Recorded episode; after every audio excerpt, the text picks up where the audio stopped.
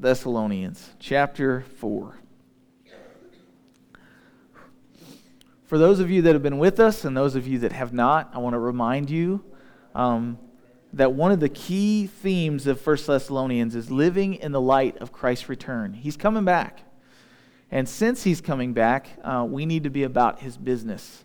Uh, I love this because at the beginning of the book of Acts, when Jesus ascended from the Mount of Olives, he went up into the clouds. And as the disciples are standing there and just gawking at him, you don't see a whole lot of people float away and essentially go beyond the clouds and not come back.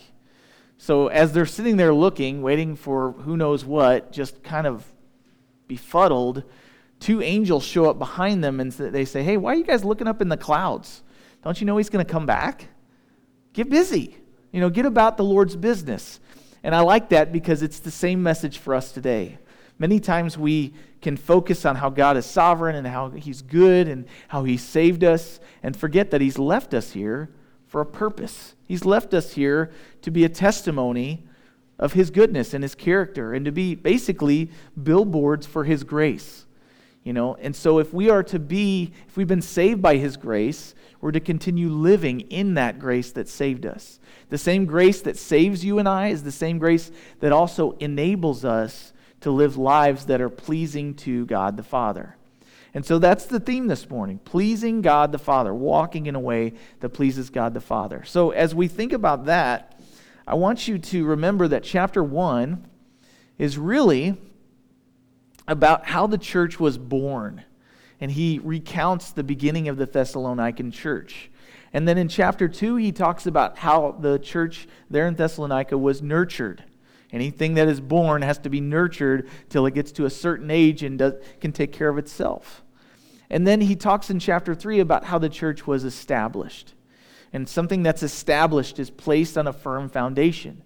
And so, as he's talked about all of these theological truths and reminded them about their upbringing, as it were, he now talks about, he kind of transitions from talking about being born and nurtured and established to the time where we learn to walk.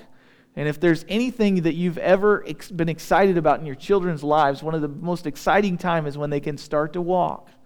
For us, I was excited that Lucy was walking uh, just because I, it was, she was my firstborn. I was excited about Judah learning to walk because he weighs 30 pounds.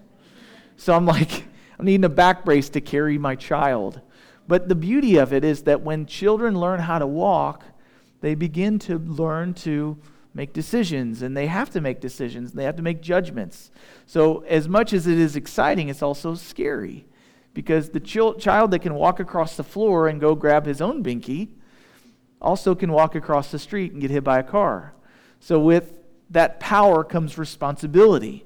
Well, God has given us the ability to walk, and He's given us the ability and the, to make decisions on where we walk and how we walk. And so the question becomes if he's given me this ability, what does he want me to do with it?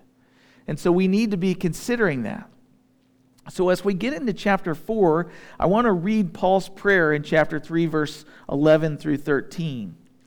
There, Paul writing, he says, uh, he kind of breaks out in prayer for this Thessalonican church.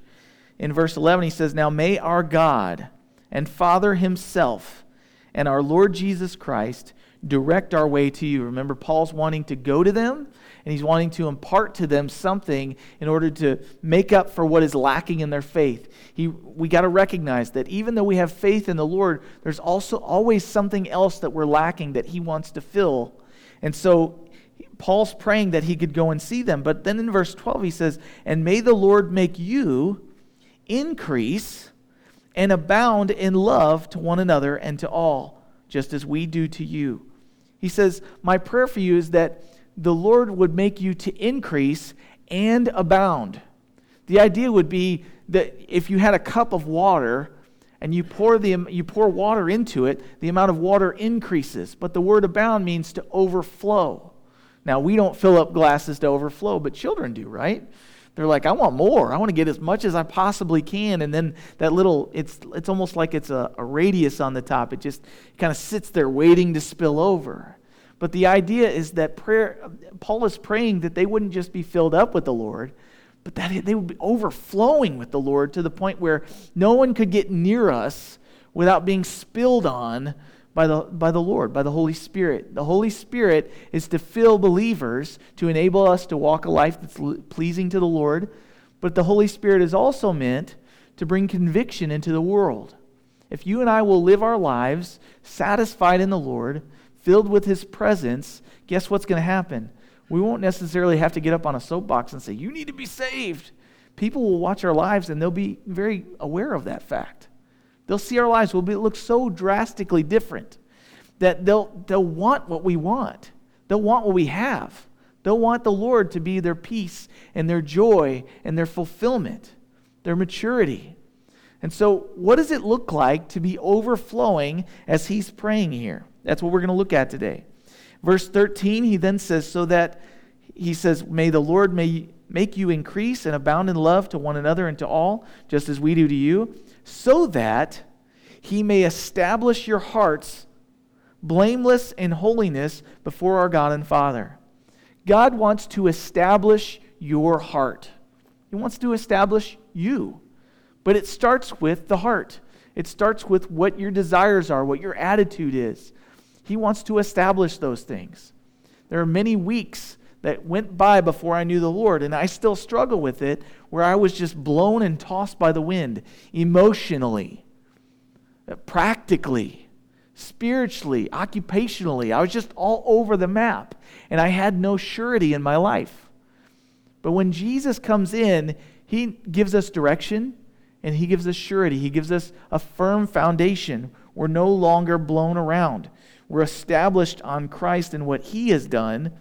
And so all of the temporary stuff seems to fade into the background. But notice he says, so that he may establish your hearts blameless in holiness before our God and Father at the coming of our Lord Jesus Christ with all his saints. He wants to establish our hearts to be blameless. Now, if you guys have a realistic picture of your own heart, you would know that this is an impossibility. I can't do anything and have a blameless heart without the Lord making that change and constantly cleansing my thoughts. You may be able to fake it and make other people think that you're blameless, but that only goes so far because your own heart will condemn you when it points out reality, right? And then he says, in holiness. And so we'll get to talk about that here in a minute. But in chapter 4, verse 1, he says, Finally, then, Brethren, we urge and we exhort in the Lord Jesus that you should abound more and more. There's that word again. To abound more and more. To overflow again and again and again. Not just once, but all the time. He says, We urge you in the Lord Jesus that you should abound more and more, just as you received from us how you ought to walk and to please God. For you know what commandments we gave you through the Lord Jesus. So he says, here's how you ought to walk as believers. And this is not a message to say, well, I can't believe people in this world don't walk this way. If you're still surprised that people in the world that don't know Jesus walk against the Lord and rebel and do all kinds of sinful things, then you have a wrong idea about sin. Sin can only be dealt with in the life of the person who has been transformed and changed by the whole power of the Holy Spirit and has repented and started to follow Jesus. If you don't if you know somebody that doesn't follow Jesus, doesn't recognize him as Lord, they have no power to change. They have no power to become any better. They can't. They are still dead in their sins and trespasses. Dead people can't do anything except lay there and be dead. They're slaves to sin, just like we once were. But to the believer, he says, if you want, just as you receive from us, how you ought to walk and please God. This is for believers. So if you call yourself a Christian, if you've been saved by Jesus, you can't just say, hey, I got my ticket punched, here I go. There is a responsibility, just like walking, there's a responsibility to make a decision whether or not to run across a busy street. And as believers, we have to be ready for the Lord's return, and we ought to know how to walk and to please God. He says in verse 2 For you know what commandments we gave you through the Lord Jesus Christ. So he's going to talk about walking. And he starts out by talking about walking in holiness. He says, verse 3 This is the will of God, your sanctification. How many times have you heard someone say, I wish I knew what God's will was for my life? Now they're talking about like what job to take and if whether or not I should buy a car or if I should get married and how many kids we should have and you know where do we need to live and what does God want want for us.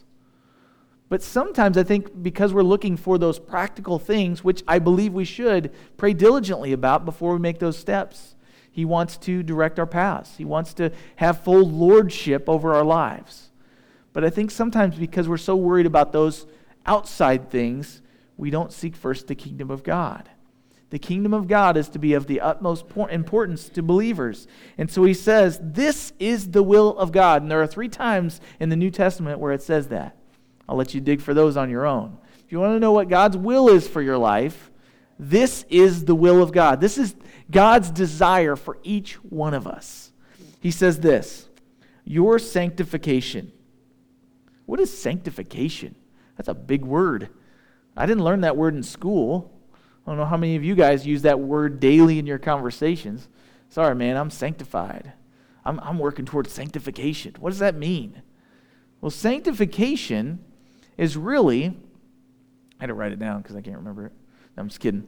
Sanctification is the process of being set apart for a particular use in a special purpose or work. So basically, it's a process used to get God's instruments ready for His work, much like we prepare for dinner. There are some items in our drawer of utensils that we keep super clean.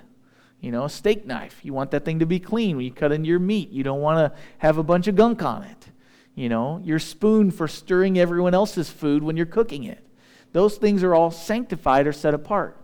But here's the deal in the house I was growing up in, there was no sanctifying the uh, butter knife. The butter knife can be a butter knife, but it can also be a screwdriver and a pry bar. Which, by the way, when you use that thing as a screwdriver and then you try to take that super cold. Why do people leave butter in the fridge? I mean, we don't want it to go bad, but then you, it's like super hard and you're like tearing up your bread with it. That's a whole other deal. But the thing's got a little bend at the end because it was used as a screwdriver. So you go to put the butter on and your whole your bread's all jacked up and your butter's not spread evenly. And then mine had like the bend in the middle. So sometimes you go like this and the butter would just stay because the knife would clear it. It would go right over the top. It's like what that thing was not set apart for the proper use. Or what we've got is scissors. You know, we've got scissors that are set apart for the use in the garage for whatever I'm going to do with them. Gardening, working on the car, whatever. You, you find uses, right? But they got food scissors. You guys ever tried food scissors? When you got a child and you don't want, because Judah doesn't chew, he just throws it down in there and he hopes it for the best we cut it up to small pieces so that at least when he swallows it whole, it can go. And so you cut it up. But if I use those scissors out in the garage, they're filthy, and my son end, ends up eating 90 weight. You know, it's all over his food. It's, it's not seasoned.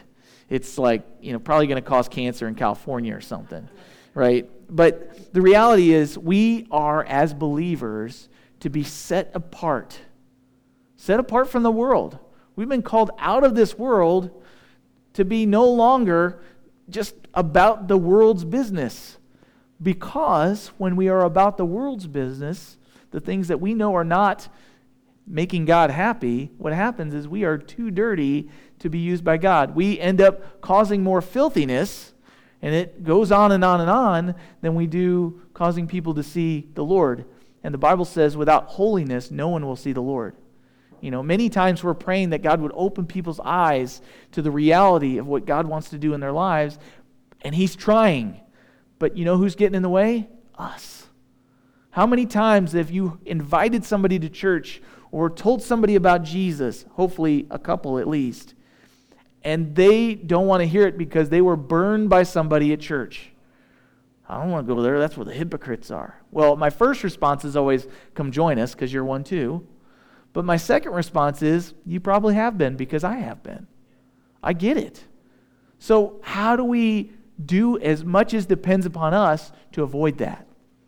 So, what Paul writes to them is he says, This is the will of God, your sanctification. You're set apart for the Lord's use. You already are. As believers in Christ, you are set apart for the Lord's use. But as a disciple of Jesus Christ, you need to continue to be set apart for God's use. You need to let Him continue to cleanse your life and set it apart for His use.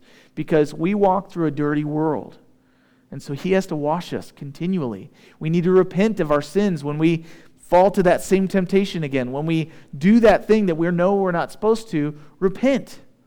Ask the Lord for cleansing. And He is faithful. He will do it, He wants to do it.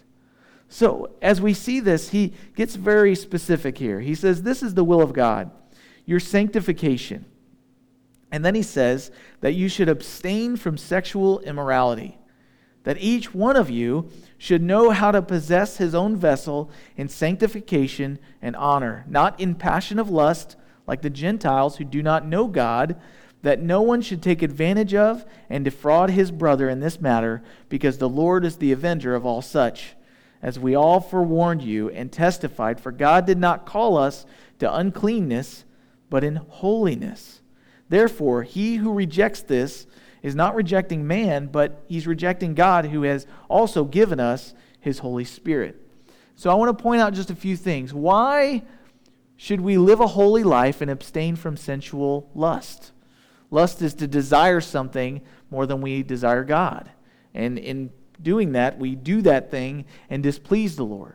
So, why should we want to be holy and set apart? Why should we want to abstain from the things that God's told us are harmful to us? Well, let me submit to you these things. Verse 1, number one reason, to please God.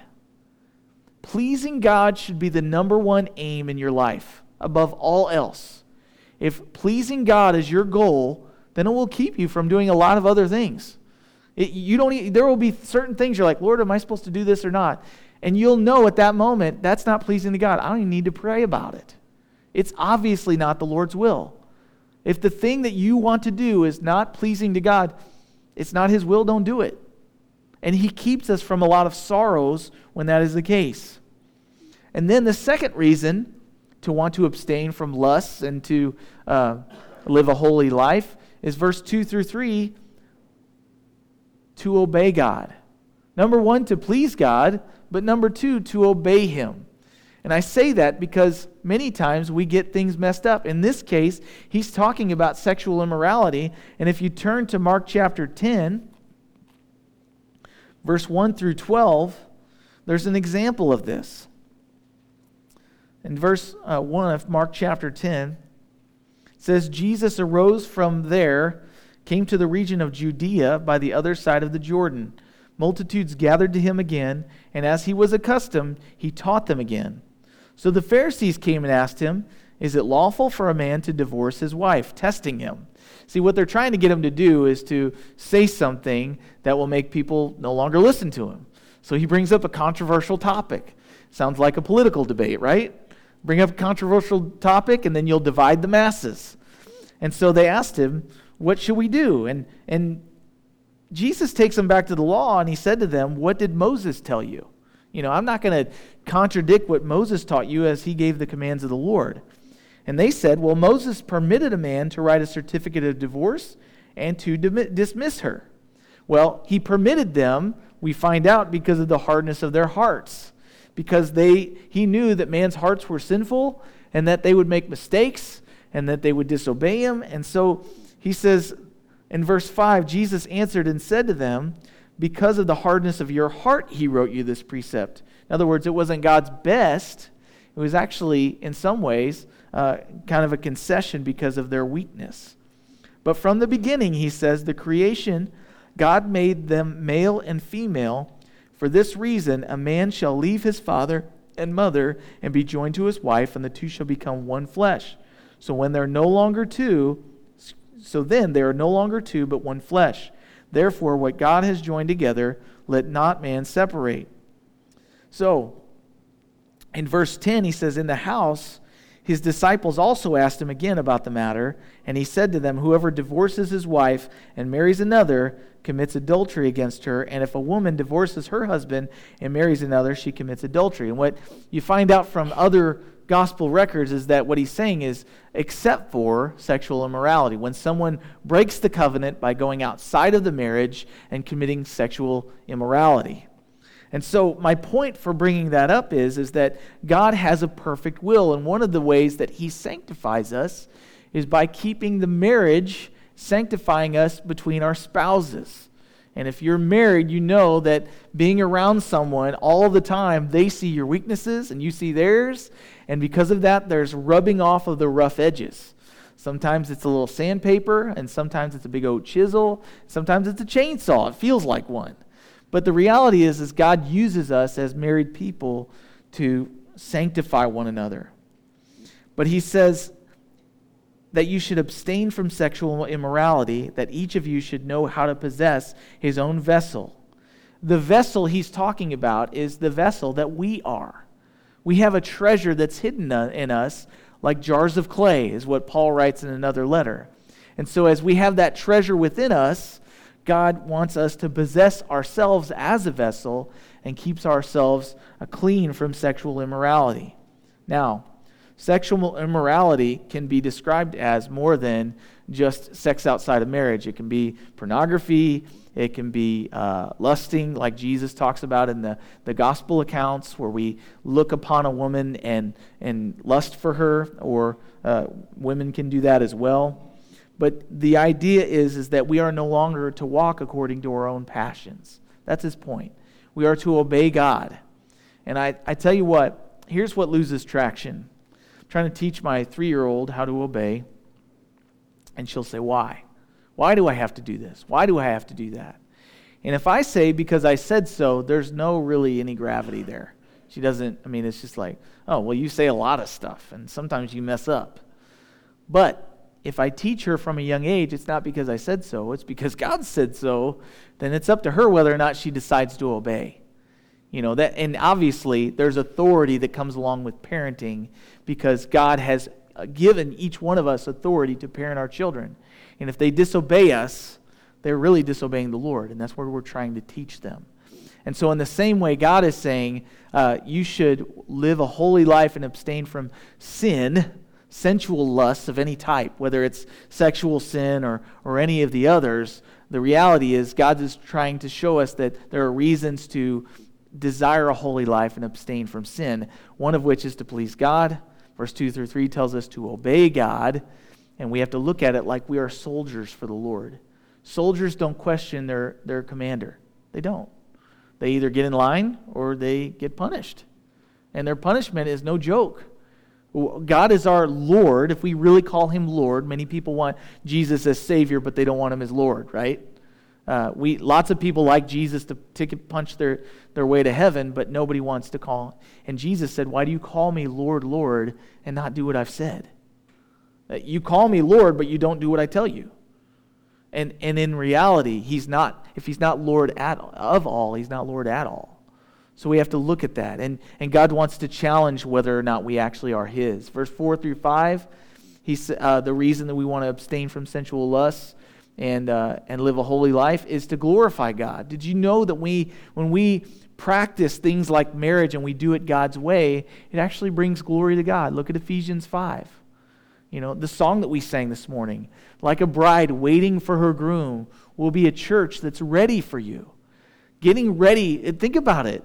On a wedding day, there is a ritual that goes on as a woman, even in our culture, gets ready to walk down the aisle. I mean, there are hours days of preparation many times getting the hair did, getting the makeup done, getting the dress, uh, preparing. But if we, as the church, will only get ready outwardly for our groom, guys, I know that's creepy for us sometimes, but we are the bride of Christ as the church. Assembled together, we are the bride. And if we, picture it this way if a bride is getting ready for her wedding, she gets on a white dress, she does the makeup right, and she does her hair right, and she looks beautiful. But she goes out the night before the wedding and, and sleeps with another man. Is she really prepared for the wedding? No. Men would be furious, and they would go off on a tirade, and there'd probably be jail sentence. Right? How do you think Jesus feels about us when we get ready outwardly? but we don't prepare our hearts and obey Him from the inside. How do you think He feels about that? If a man who's getting ready to get married has a wife that goes out on him, how much do you, how do you think that he feels when we do that to him? I don't want that to be condemnation. I want that to drive you to go, oh, I never thought about it that way before. I do want to get right with him. I do want to obey him. I do want to do the simple things he's asked me to do to be ready for when he comes back. I don't want to be like that bride would be and go, oh my gosh, I can't believe I did that. I want to be the one that when he, I see Jesus coming, I go, woo, he's finally here. We can go home. I'm done. See you, JOB, you know, whatever. You know, it, I don't have to struggle with this weak body anymore. I don't have to to fight against sin. And I have to worry about what's going to happen to my daughter when she's out late at night later and gets her license and there's all types of stuff that goes on. I, I, I can just go home and God's going to set things right. How cool is that? It's amazing. I don't have to worry about people being persecuted and hurt and laughed at and, and all these things. And so he says, walk in holiness. He's begging them. And number uh, four reason is verse 6 through 8 to escape God's judgment. I wrote down this sin in the life of a believer is not the same as sin in the life of an unbeliever. Many times we go, well, God forgives sin and I'm in Christ and so I'm good. But I would submit to you that sin in the life of a believer is not the same of, as sin in the life of an unbeliever. It's actually worse. Because we claim to trust the Lord and we continue in sin. And in Romans chapter 6, it says this Romans 6, verse 1. Romans chapter 6, verse 1. Paul writes a rhetorical question. He says, What shall we say then? Shall we continue in sin so that grace may abound? Certainly not. How shall we who died to sin live any longer in it? Or do you not know that as many of us were baptized into Christ Jesus, were baptized into his death?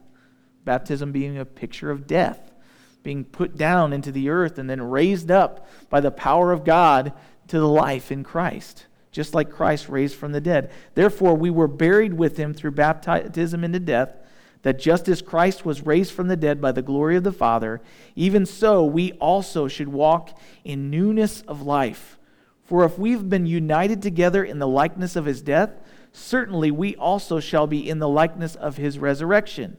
Knowing this, that our old man was crucified with him, the body of sin put to death on the cross with Jesus doing it in our place, that the body of sin might be done away with, that we should no longer be slaves of sin. Slave promises life and enjoyment and fulfillment, and it delivers you death.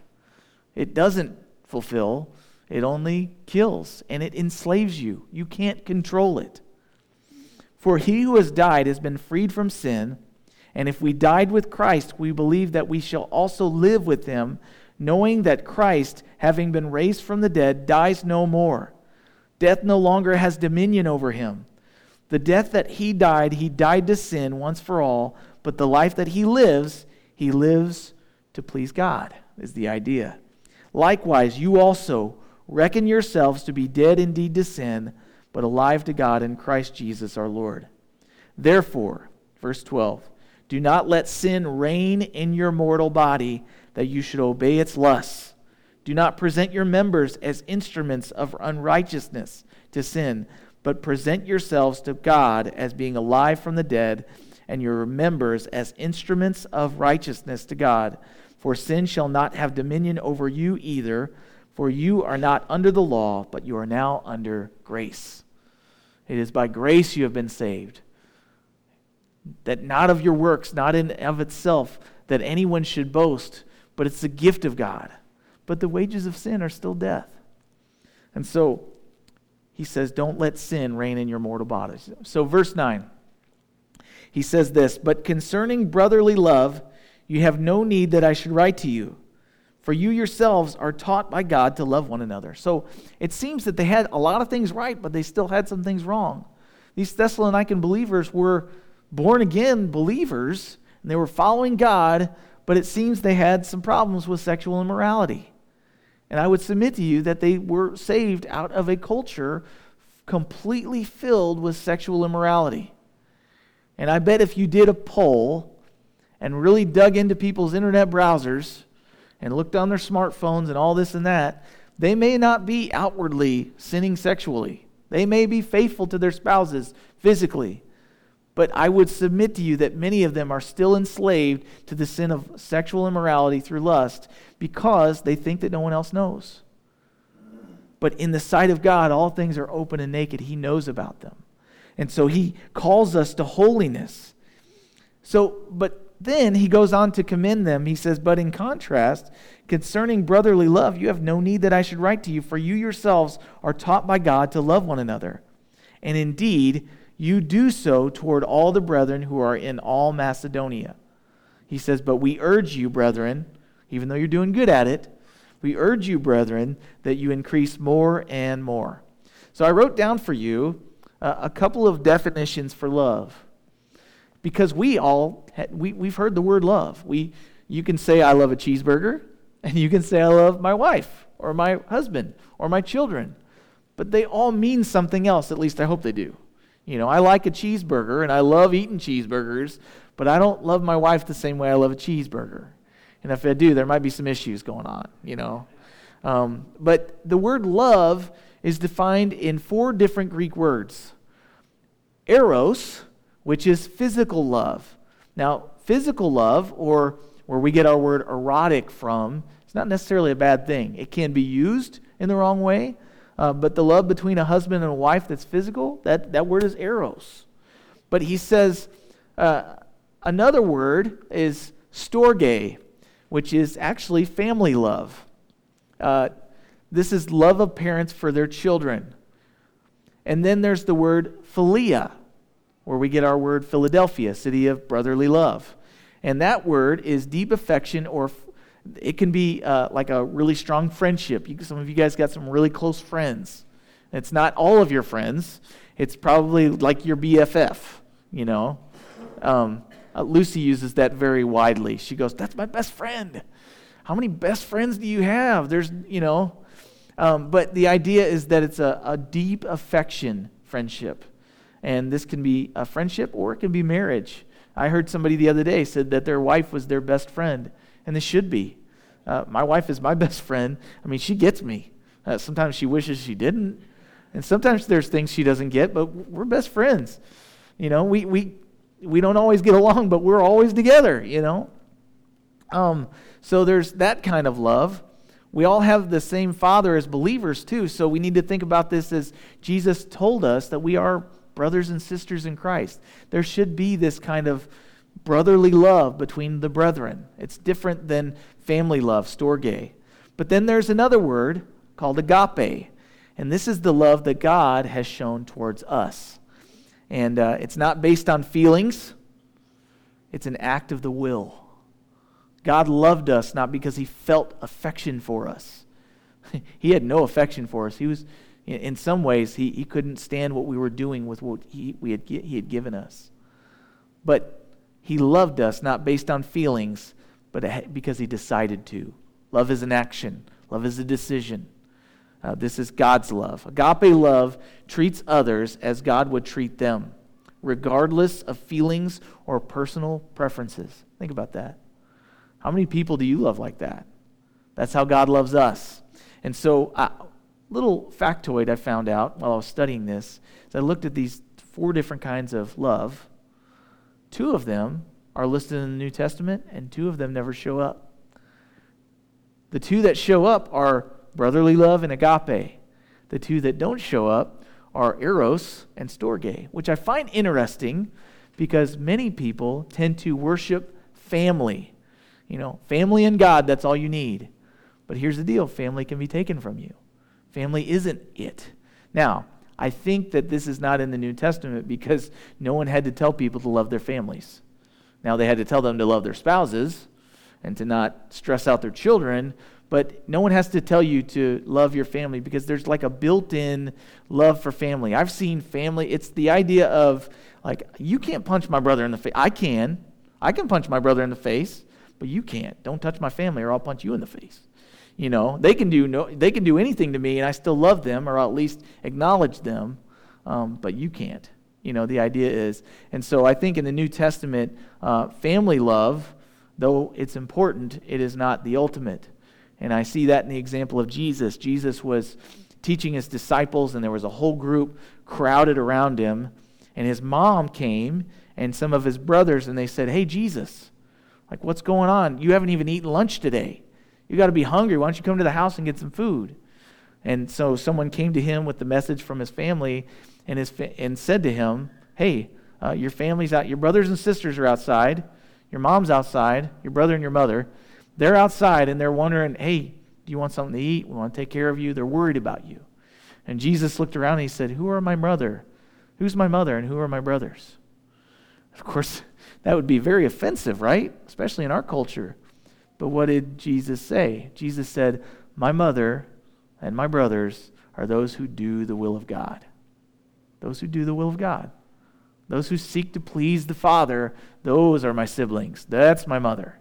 And so, in some ways, I think uh, we put family above the church. And when I say the church, I mean the, the believers throughout. And so, we need to consider uh, what our um, affection is. But my point is, when we love, he says that we need to love as God has first loved us.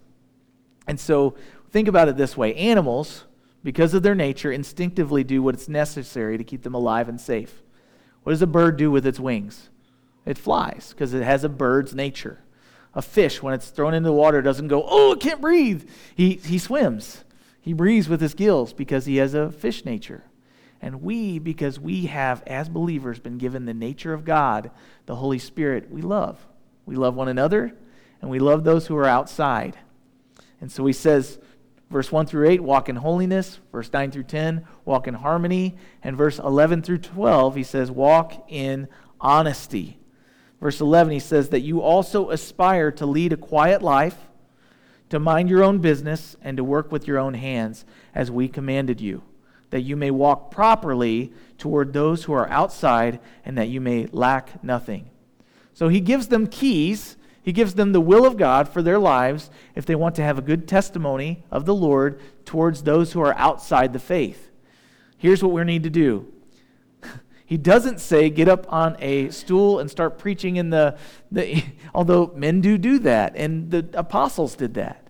But he says, first of all, get your life in order. Get your life in order. Interact with others in honesty. He says, aspire to lead a quiet life. Now, most people that you guys know that have large aspirations to do anything, they don't lead a quiet life, do they? They're always busy. It seems contradictory to aspire to something for quietness. But he says, aspire to live a quiet life. Uh, a quiet life is not so much the quietness of a life that's very simple, although that is part of it. It's a quietness of mind and heart a peaceful life that sees Jesus as sufficient for his or her daily needs. So, not a, necessarily a simple life, because that doesn't always happen, but a life that is simply trusting in the Lord for daily needs. And then he says, mind your own business. How many of you guys have said that to people before? Many of you have said that to your children. You know, Lucy will come in and say, Judah's doing this. And I'm like, you do that too. You, know, worry, you worry about yourself.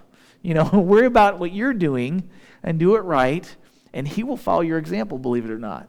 And Judah does that. He does what Lucy does. Many times, the things that she comes in and says, Judah's doing this, it's because he learned it from her. You know, and as believers, if we will do what we're supposed to do, many times other believers will follow suit because of our example. And there will be unity in that. He says, mind your own business. Don't be busybodies. Don't be worrying yourselves with other people's affairs. I don't mean affairs, but I mean the things that they're about. You know, pay attention to your life, live right to please the Lord, live right to bring Him glory. And as you do that, He will be pleased. Work with your hands. Notice He says there at the end of verse 12, He says, Toward those who are outside, walk properly, that you may lack nothing. If you don't work, he'll say this in Second Thessalonians if you don't work, you don't get to eat. He says, So work with your hands. Be diligent about what God's put in front of you, what He's gifted you to do.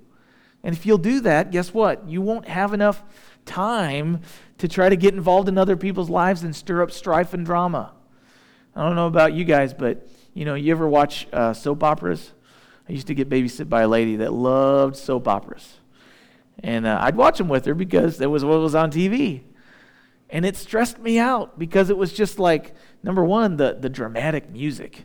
You're like, I don't even know, that guy looks shifty because he's kind of, he's not, he's a bad actor. He's, his eyes are going back and forth. So he's shifty. And then they play the shifty music. And you're like, I bet he's cheating on that guy's wife, you know, or, or his wife with that guy, you know, and it gets bad. it gets bad. It's mucky. You know, I, I can't be entertained by it because it just, it, it just, you know, anyway. My point is, he says, work with your hands. Do what God's given you to do. Don't despise the work of your hands. Don't see it as something that's not useful for the kingdom of God. If someone looks at your life and sees that you have a peace about you, and they see that you're faithful to do your job, and they see that you're not getting, getting nosy and, and backbiting and talking about other people all the time, you're already vastly different than the world we live in and the people around you. And people will want to know why you are the way you are. So when they ask you, don't say, Well, I was raised in a good house, because your family did that too, just like mine did. when they ask you, say, Jesus. I want to please Jesus. That's simple.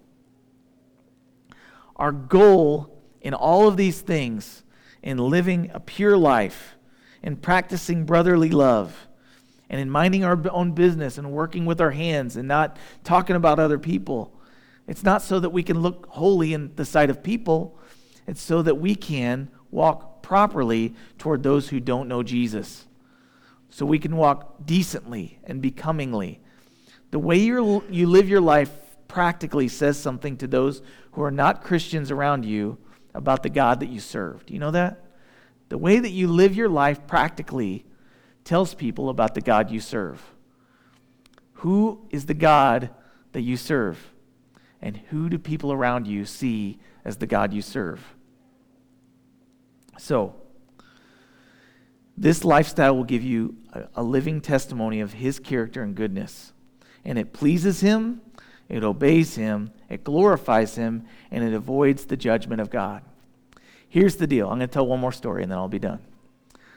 The life of David. You guys know King David? We always know him for slaying Goliath.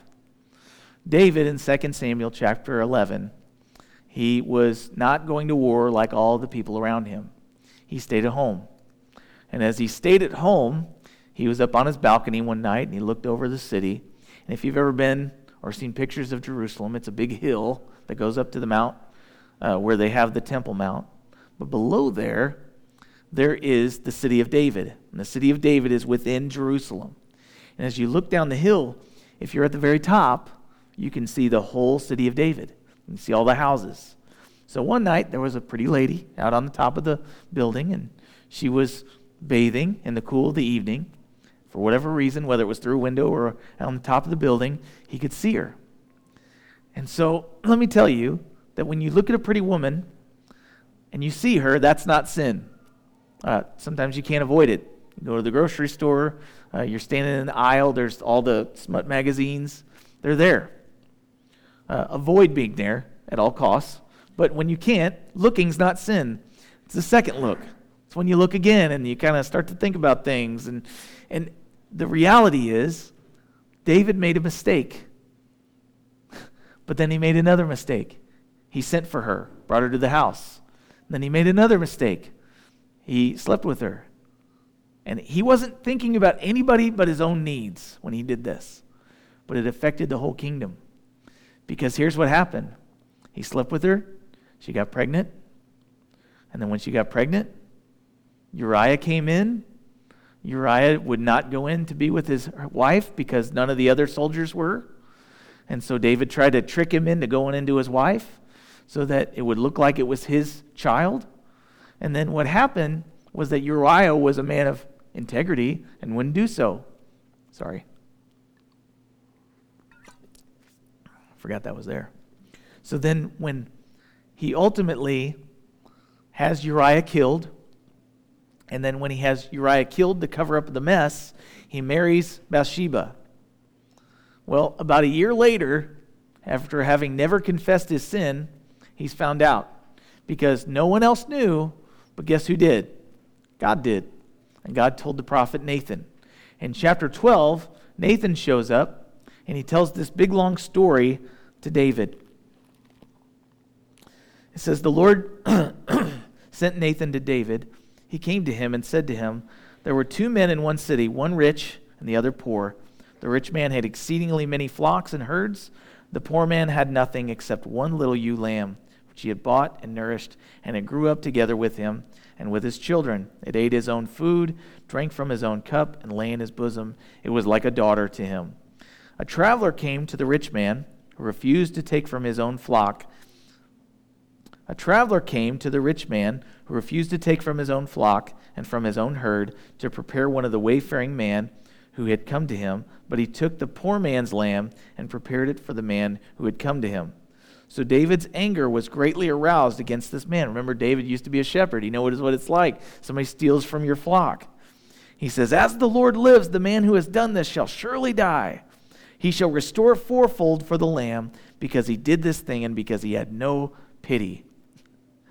And Nathan says to David, You are that man. You have taken this man's wife. I anointed you king over Israel and delivered you from the hand of Saul. I gave you your master's house and your master's wives into your keeping and gave you the house of Israel and Judah. And if that had been too little, I also would have given you much more. Why have you despised the commandment of the Lord to do evil in his sight? Why have you despised the command? The command says, Thou shalt not commit adultery. You've killed Uriah the Hittite with a sword, so he's also murdered. You have taken his wife to be your wife and have killed him with the sword of the people of Ammon. Now, therefore, the sword shall never depart from your house, because you have despised me and have taken the wife of Uriah the Hittite to be your wife. Remember, David is a man of God. But even though he's a man of God, when he sins, there are consequences. But then he says, Thus says the Lord Behold, I will raise up an adverse, adversity against you from your own house I will take your wives before your eyes and give them to your neighbor. He shall lie with your wives in the sight of the sun. For you did it secretly, but I will do this thing before all Israel before the sun. So David said to Nathan, I have sinned against the Lord. He's repenting. But notice this above all of these consequences within his family, here's the worst one. He says in verse 13 and 14, Nathan said to David, The Lord also has put away your sin and you shall not die. That's good news. But then he says, However, because by this deed you have given great occasion to the enemies of the Lord to blaspheme, the child also who is born to you shall die. And Nathan departed from the house. His sin had consequences on his own life. But our sins, just like David's, if we don't stop, if we don't repent, if we don't let Him transform us by the renewing of our minds, our sins can bring shame to the name of our God. Our sin, like this, can cause people to blaspheme our good and faithful God. I don't know about you, but I don't want that. I don't want that for my life. I want God to be glorified. I want to obey Him, yes. I want to be blameless in His sight but I want him to be famous in the lives of those that don't know him yet. So let me ask you are you living for these purposes? As we get ready to take communion, I want you guys to spend some time with the Lord. We're going to um, sing a song. You guys can take up, uh, come up, take the elements at your will. Um, I will say that I want you to consider these things because um, I don't want you to take the elements and, and not be right with the Lord. I don't want you to take it uh, half heartedly. I want you to be right with the Lord, and I want you to pray. I want you to repent if need to be. I want you to get right. And I want you to live right. Not being a Christian is not about doing all the right things because we know all the right things. Being a Christian is knowing what we're supposed to do and letting the Lord empower us to do those right things for His glory. So if you're not right, get right with Him before you take it. If you're not a believer and you need to take that step of faith and, and profess Him as your Lord, then uh, do that afterwards. And then afterwards, we'll take the cup and I'll lead you through that. So, Father, we thank you for this word from Paul that encourages believers uh, to live in the light of eternity, to obey the Lord, to do His will, and ultimately to be pleasing to you, Lord. But when we please you, our relationships are right with others. And when we please you, others come to know you. And so, Father, I pray that if this is the thing that's keeping us from sharing your goodness with the rest of those around you that are with uh, around us who are without hope, then Father, get us right. Help our nastiness to get out of the way. Lord, you've saved us. Uh, you've forgiven us. You've made us new. Help us to walk in that newness. In Jesus' name, amen.